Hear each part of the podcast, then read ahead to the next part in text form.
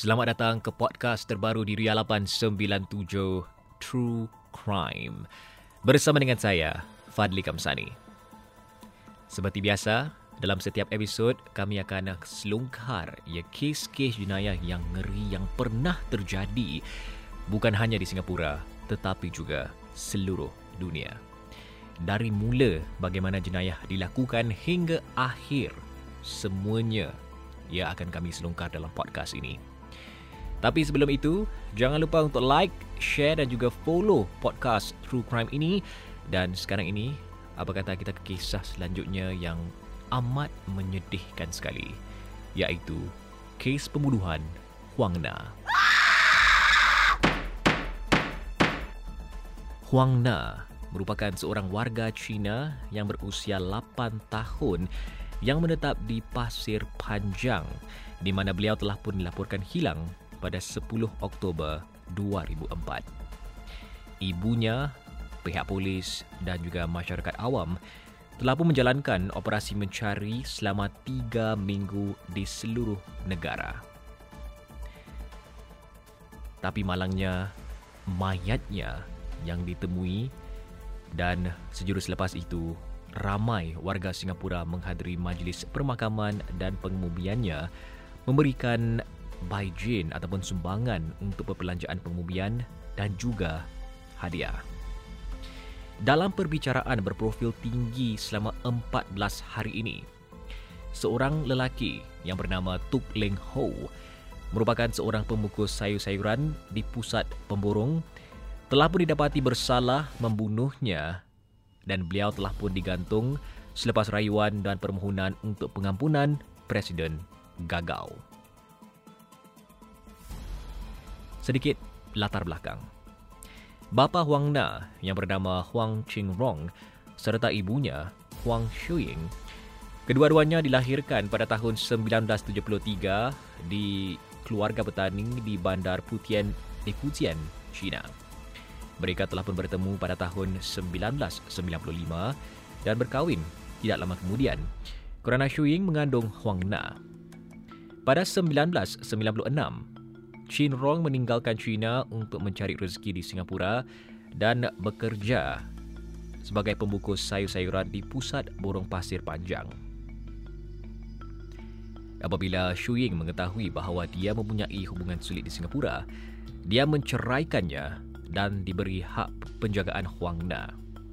Dia kemudiannya berkahwin dengan Zheng Hun Hai, seorang ahli perniagaan Futian yang telah tinggal bersamanya selama empat tahun dan kini hamil dengan anaknya pada awal tahun 2003. Pada Mei 2003, Shu Ying telah pun berhijrah ke Singapura sebagai paidu mama yang menemani Huang Na setelah beliau berdaftar di Sekolah Rendah Cintai. Mereka tinggal di pusat burung pasir panjang di mana tempat Shu Ying bertugas. Semua orang dari pusat pemborong dan sekolah rendah cintai menyifatkan Huang Na sebagai seorang kanak kecil yang bijak, berdikari, suka bergaul dan juga aktif. Huang Na telah berkawan dengan Tuk Ling Ho, seorang pembungkus sayur-sayuran di pusat pemborong tersebut. Tuk telah dilahirkan di Malaysia pada 16 Disember 1981 sebagai anak kedua daripada empat keluarga yang rapat dan Tok telah pun ke Singapura ketika berusia 18 tahun untuk mencari pekerjaan dengan gaji yang lebih baik. Di pusat pemborong tersebut juga, Tok yang berkahwin dengan seorang wanita Cina Indonesia dan sejurus selepas itu mempunyai seorang anak lelaki sering bermain dengan Huang Na lalu membelikannya makanan, dan juga selepas itu membawa Huang Na menunggang motosikalnya. Huang Na telah pun dilaporkan hilang pada 10 Oktober 2004 di mana kali terakhir beliau telah dilihat di medan selera berhampiran pusat pemborong tersebut. Dia telah pun dilihat memakai jaket denim biru, seluar pendek bermuda dan berkaki ayam. Dari jam 7 pagi hingga lewat tengah malam setiap hari selama 3 minggu. Shu Ying mencari anak perempuannya di seberang pulau. Polis, termasuk pasukan Jabatan Siasatan Jenayah, menjalankan pencarian intensif untuk gadis itu dan pegawai membawa penggambarnya semasa dalam pusingan harian mereka. Sukarelawan membentuk parti pencarian dan Crime Library sebuah kumpulan sukarela yang berdedikasi untuk mencari orang hilang mengedarkan lebih daripada 70,000 risalah merayu maklumat. Syarikat teksi tempatan juga, Comfort Delgro, meminta teksinya untuk menyertai usaha mencari Huang Na. Dua warga Singapura menawarkan ganjaran $10,000 dan juga $5,000 untuk mencari Huang Na manakala pengurus sebuah syarikat reka bentuk dalam talian menyediakan laman web untuk meningkatkan kesedaran dan mengumpulkan maklumat. Pencarian malah meluas ke Malaysia dengan sukarelawan memasang poster di bandar berdekatan Johor Bahru dan juga Kuala Lumpur. Dilaporkan sekurang-kurangnya 30 teksi turut meletakkan poster Huang Na pada cermin depan dan juga tempat duduk hadapan kenderaan mereka. Sekurang-kurangnya lima pemilik kedai kopi di Johor Raya, Taman Yu dan Skudai turut memasang poster. Pada 19 dan 20 Oktober, Polis Singapura menyoal siasat Tuk sebagai sebahagian dari siasatan mereka dan beliau memberitahu bahawa tiga lelaki Cina menculik gadis tersebut. Setelah menyoal siasat Tuk, polis menggeledah rumahnya dan kembali ke balai polis untuk ujian poligraf. Semasa perjalanan mereka, mereka berhenti di sebuah restoran di Jalan Pasir Panjang untuk makan. Dan semasa makan, Tuk mengatakan bahawa beliau ingin pergi ke tandas. Tetapi hanya semata-mata untuk melarikan diri menaiki teksi ke Woodlands dan melarikan diri di jalan penghubung menuju ke Malaysia. Polis Singapura mencarinya sehingga beliau menyerah diri pada 30 Oktober. Dan beliau telah pun menyatakan bahawa beliau telah meninggalkan Huang Na semasa bermain sembunyi dan cari di bilik store. Pada hari berikutnya, jasad Huang Na ditemui di Teluk Belangah Hill Park dan Tuk dikaitkan dengan pembunuhannya.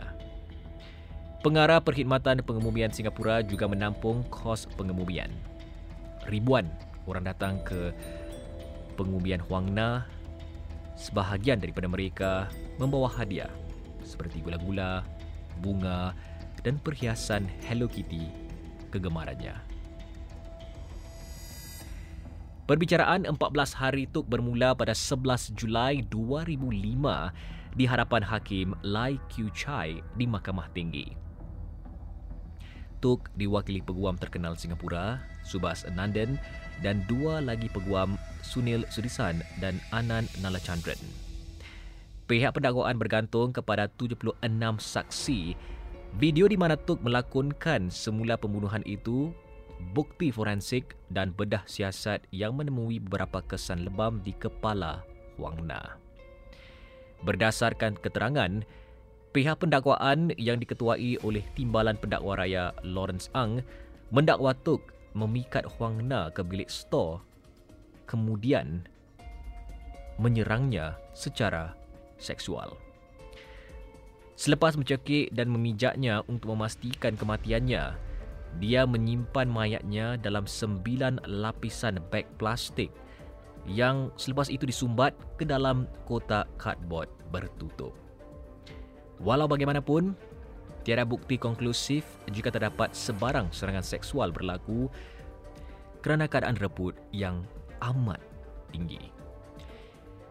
Punca kematian Huang Na juga tidak dapat dipastikan memandangkan terdapat kemungkinan dia meninggal dunia akibat sawan atau apa-apa sebab lain yang tidak berkaitan dengan dakwaan tindakan Tuk selain penentuan utama bahawa asphyxia adalah punca kematiannya. Pihak pembelaan bergantung kepada tuntutan tanggungjawab yang berkurangan.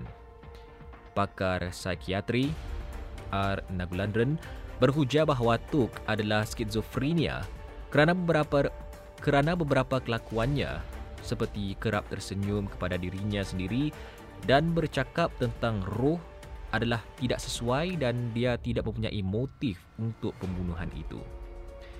Nagulandran juga menggelar cerita Tuk tentang tiga lelaki Cina itu sebagai hayalan. Anandan berkata, semasa perbualannya dengan Tuk, dia menyedari bahawa Tuk kerap melatah secara tidak relevan dan selalunya peguam tidak dapat memahami apa yang sebenarnya dia katakan.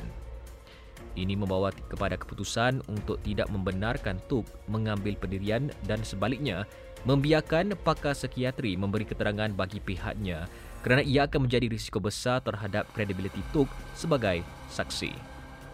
Kenyataan polisnya sudah mengandungi banyak percanggahan daripada banyak akaun berbeza tentang apa yang berlaku kepada Wang Na. IQ rendah Tuk iaitu 76 juga merupakan salah satu sebab untuk membelanya. Bagaimanapun, pakar psikiatri pendakwaan G. Satyadavan menegaskan bahawa Tuk tidak mengalami sebarang kelainan fikiran. Pada 27 Ogos 2005, Hakim Lai mendapati Tuk bersalah atas tuduhan membunuh dan menjatuhkan hukuman mati kepadanya. Dalam penghakimannya, Hakim Lai menyatakan bahawa Tuk tidak mempunyai sejarah keabnormalan mental, tingkah laku yang dipetik pembela adalah tidak semestinya tidak normal dan pembunuhan itu jelas hasil daripada fikiran yang dingin dan berkira. Hakim Lai juga berkata adalah tidak perlu untuk menentukan motif pembunuhan itu atau sama ada serangan seksual telah berlaku. Mengambil rayuan terhadap hukuman mati, tetapi Mahkamah Rayuan Singapura mengekalkan keputusan itu pada Januari 2006 dengan keputusan 2-1.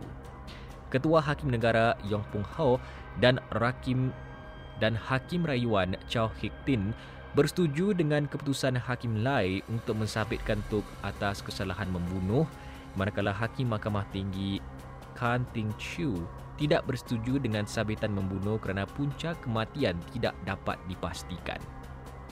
Dalam penghakimannya yang tidak bersetuju, Hakim Khan berpendapat bahawa sabitan yang sesuai untuk Tuk harus menyebabkan kecederaan secara sukarela dan hukuman maksimum yang perlu diterima oleh Tuk ialah penjara setahun. Kemudian, keluarga dan saudara Maratuk memutuskan untuk mengemukakan rayuan pengampunan kepada Presiden mendiang SR Nathan yang membolehkan hukuman Tuk diringankan kepada penjara seumur hidup jika diterima. Akhirnya, mereka mengumpulkan 35,000 tanda tangan daripada orang awam dan menyerahkannya kepada mendiang SR Nathan yang mengambil masa 8 bulan untuk dipertimbangkan sebelum dia memutuskan untuk menolak rayuan itu pada Oktober 2006. Pada pagi 3 November 2006, Tuk Leng Ho yang berusia 24 tahun telah dihukum gantung di penjara Changi. Dan itulah sedutan kes pembunuhan Huang Na. Huh